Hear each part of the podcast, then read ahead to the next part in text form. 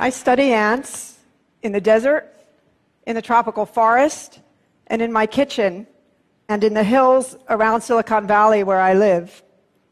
I've recently realized that ants are using interactions differently in different environments. And that got me thinking that we could learn from this about other systems like brains and data networks that we engineer and even cancer. So, what all these systems have in common is that there's no central control. An ant colony consists of sterile female workers. Those are the ants you see walking around. And then one or more reproductive females who just lay the eggs. They don't give any instructions, even though they're called queens. They don't tell anybody what to do. So in an ant colony, there's no one in charge. And all systems like this without central control are regulated using very simple interactions. Ants interact using smell. They smell with their antennae and they interact with their antennae. So when one ant touches another with its antennae, it can tell, for example, if the other ant is a nest mate and what task that other ant has been doing. So here you see a lot of ants moving around and interacting in a lab arena that's connected by tubes to two other arenas. So when one ant meets another, it doesn't matter which ant it meets, and they're actually not transmitting any kind of complicated signal or message. All that matters to the ant is the rate at which it meets other ants. And all of these interactions taken together produce a network. So, this is the network of the ants that you just saw moving around in the arena. And it's this constantly shifting network that produces the behavior of the colony, like whether all the ants are hiding inside the nest or how many are going out to forage. A brain actually works in the same way, but what's great about ants is that you can see the whole network as it happens.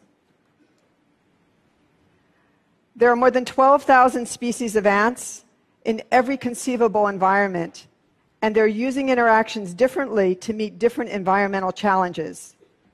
So, one important environmental challenge that every system has to deal with is operating costs, just what it takes to run the system. And another environmental challenge is resources, finding them and collecting them. In the desert, operating costs are high because water is scarce. And the seed eating ants that I study in the desert have to spend water to get water. So an ant outside foraging, searching for seeds in the hot sun, just loses water into the air. But the colony gets its water by metabolizing the fats out of the seeds that they eat. So, in this environment, interactions are used to activate foraging. An outgoing forager doesn't go out unless it gets enough interactions with returning foragers. And what you see are the returning foragers going into the tunnel, into the nest, and meeting outgoing foragers on their way out. This makes sense for the ant colony because the more food there is out there, the more quickly the foragers find it, the faster they come back, and the more foragers they send out. The system works to stay stopped unless something positive happens. So interactions function to activate foragers. And we've been studying the evolution of this system. First of all, there's variation. It turns out that colonies are different. On dry days, some colonies forage less. So colonies are different in how they manage this trade off between spending water to search for seeds and getting water back in the form of seeds. And we're trying to understand why some colonies forage less than others by thinking about ants as neurons, using models from neuroscience. So just as a neuron adds up its stimulation from other neurons to decide whether to fire, an ant adds up its stimulation from other ants to decide whether to forage. And what we're looking for is whether there might be small differences among colonies in how many interactions each ant needs before it's willing to go out and forage, because a colony like that would forage less. And this raises an analogous question about brains. We talk about the brain, but of course, every brain is slightly different. And maybe there are some individuals or some conditions in which the electrical properties of neurons are such that they require more stimulus to fire, and that would lead to differences in brain function. So, in order to ask evolutionary questions, we need to know about reproductive success.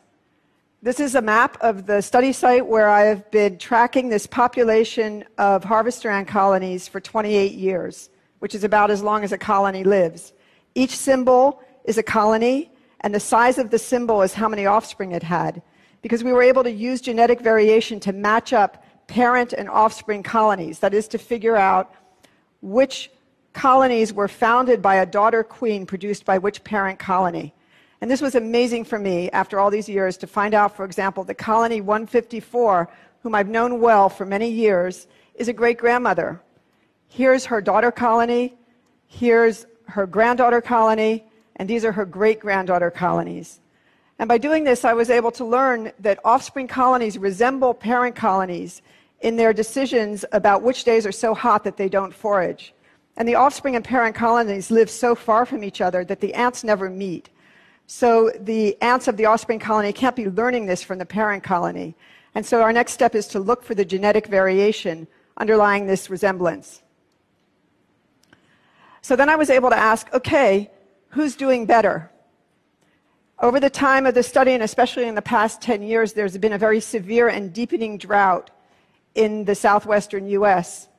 And it turns out that the colonies that conserve water, that stay in when it's really hot outside, and thus sacrifice getting as much food as possible, are the ones more likely to have offspring colonies.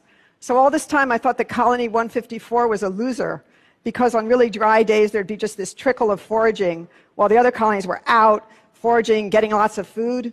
But in fact, colony 154 is a huge success. She's a matriarch. She's one of the rare great grandmothers on the site. To my knowledge, this is the first time that we've been able to track the ongoing evolution of collective behavior in a natural population of animals and find out what's actually working best. Now, the internet uses an algorithm to regulate the flow of data that's very similar to the one that the harvester ants are using to regulate the flow of foragers. And guess what we call this analogy? The anternet is coming. Yeah. So data doesn't leave the source computer unless it gets a signal that there's enough bandwidth for it to travel on. In the early days of the internet, when operating costs were really high and it was really important not to lose any data, then the system was set up for interactions to activate the flow of data. It's interesting that the ants are using an algorithm that's so similar to one that we recently invented.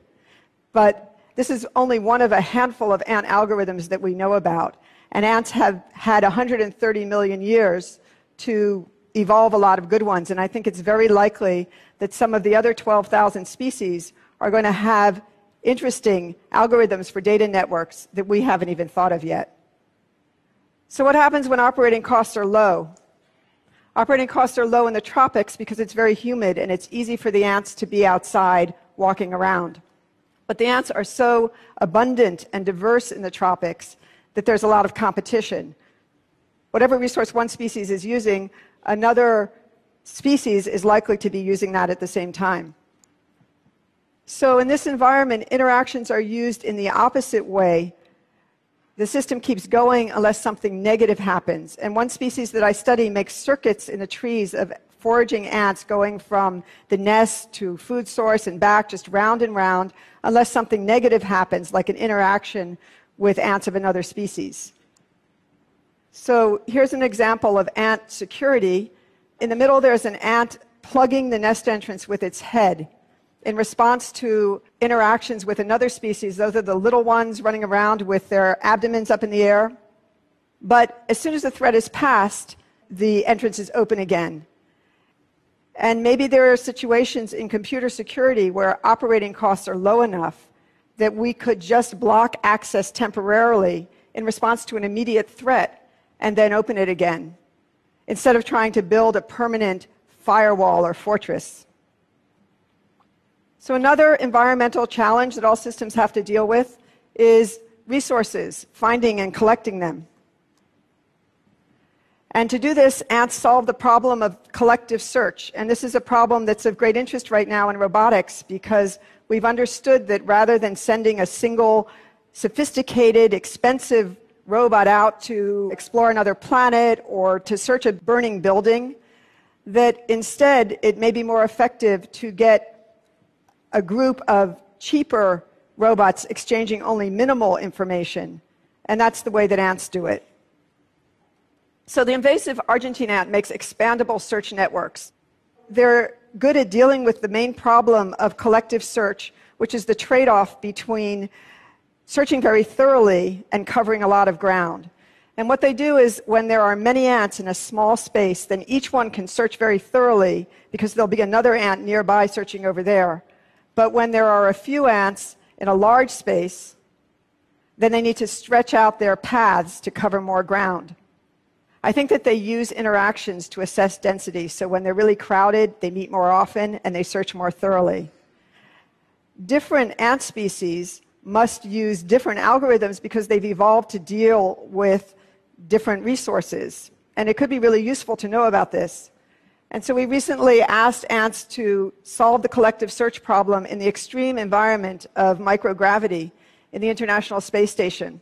When I first saw this picture, I thought, oh no, they've mounted the habitat vertically. But then I realized that, of course, it doesn't matter. So the idea here is that the ants are working so hard to hang on to the wall or the floor or whatever you call it that they're less likely to interact. And so the relationship between how crowded they are and how often they meet would be messed up. We're still analyzing the data. I don't have the results yet. But it would be interesting to know how other species solve this problem on, in different environments on Earth. And so we're setting up a program to encourage kids around the world to try this experiment with different species. It's very simple, it can be done with cheap materials. And that way we could make a global map of ant collective search algorithms. And I think it's pretty likely that the invasive species, the ones that come into our buildings, are going to be really good at this because they're in your kitchen because they're really good at finding food and water. So, the most familiar resource for ants is a picnic. And this is a clustered resource. When there's one piece of fruit, there's likely to be another piece of fruit nearby. And the ants that specialize on clustered resources use interactions for recruitment. So when one ant meets another, or when it meets a chemical deposited on the ground by another, then it changes direction to follow in the direction of the interaction. And that's how you get the trail of ants sharing your picnic. Now, this is a place where I think we might be able to learn something from ants about cancer. I mean, first, it's obvious that we could do a lot to prevent cancer by not allowing people to spread around or sell the toxins that promote the evolution of cancer in our bodies.